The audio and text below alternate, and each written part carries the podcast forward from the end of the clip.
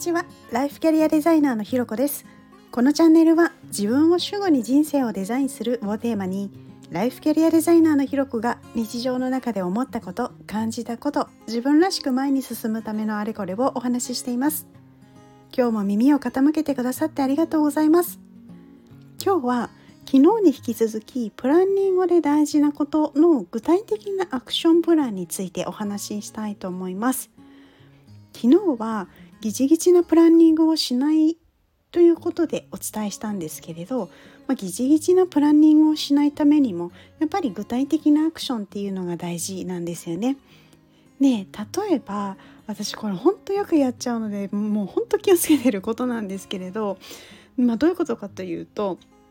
こう資料を作らないとなーなんていうことを思ってで、まあ、とりあえずあの ToDo リストに、まあ、資料作成みたいな風に書き入れてですね一応スケジュールもこうまあ2時間ぐらいでいけるかなみたいな感じで見積もってスケジュールは抑えてやるんですけれど、まあ、いざ始めてみたらあっという間に3時間とか過ぎてたみたいなことがあるんですよね。でよくよく見てみるとあの、まあ、資料作るって言っても結構いろんな工程あるじゃないですか。まあ、いろんなやり方、まあ、工程は人によって違うと思うんですけど、まあ、私の場合あの、まあ、一回資料のまあ骨子とか流れみたいなものをあの A4 の紙とかに手書きでラフに書いたりとかしてでそこになんか思い浮かぶアイディアとか言葉とか図なんかもちょっとこうメモしていったりでまあ最終的にプレゼン資料みたいな形にしてざっくりこうスクリプトを考えるとか、まあ、時間軸を考えるみたいな、まあ、いろんなことをやるんですよね。で、まあ、こうして具体的に何をするのかみたいなのを冷静に見てみるとまあどう考えても2時間じゃ無理だよなっていうのは分かるんですけれどそのスケジュールする時には資料作成ってしか書いてないのでなんかすごい時間を少なく見積もりやすいっていう罠が実は潜んでるんですよね。なので何かプランニングする時っていうのはセットで具体的なステップを考える。で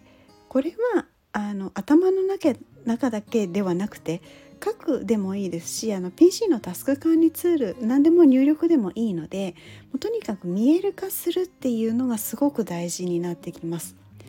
こうなんか綺麗に書く必要も全然なくてこうなんかざーっと思いつくステップ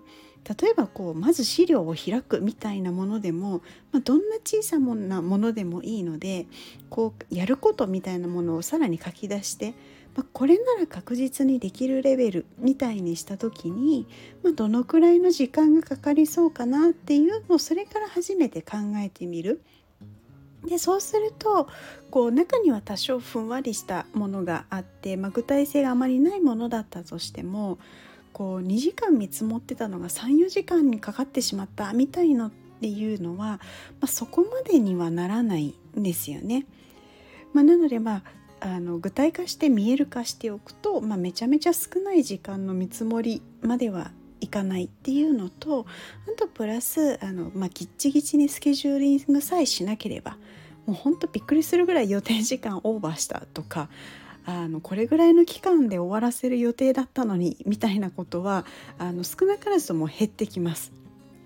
まあ、それでもうまくいかないなっていう時ももちろんあるんですけれどそうしたら初めて、まあ、タスクなのか、まあ、そもそものプランニングなのか、まあ、やり方なのかみたいなところをこう振り返ってで改善していくと、まあ、徐々に自分に合ったプランニングの仕方みたいなものも分かってきたりするんですよね。でまあスケジューリングあと具体的なアクションプランっていうのもここまでお話ししてるんですけどそして何より大事なのがプラン通りにいかないこともあると思っていることです。で具体的な行動を考えたりスケジューリングしたんだから、まあ、プラン通りに行くって思っているとこうその通りにならないとやっぱり焦りますしへこむんですけれど逆に、まあ、それでもプラン通りにはいかないもんだよねぐらいに思っていると、まあ、うまくいかなくても、まあ、そこまでへこまないですし焦りもしないので結果的にそっちの方があの早く到達するというか割と効率よくできたりします。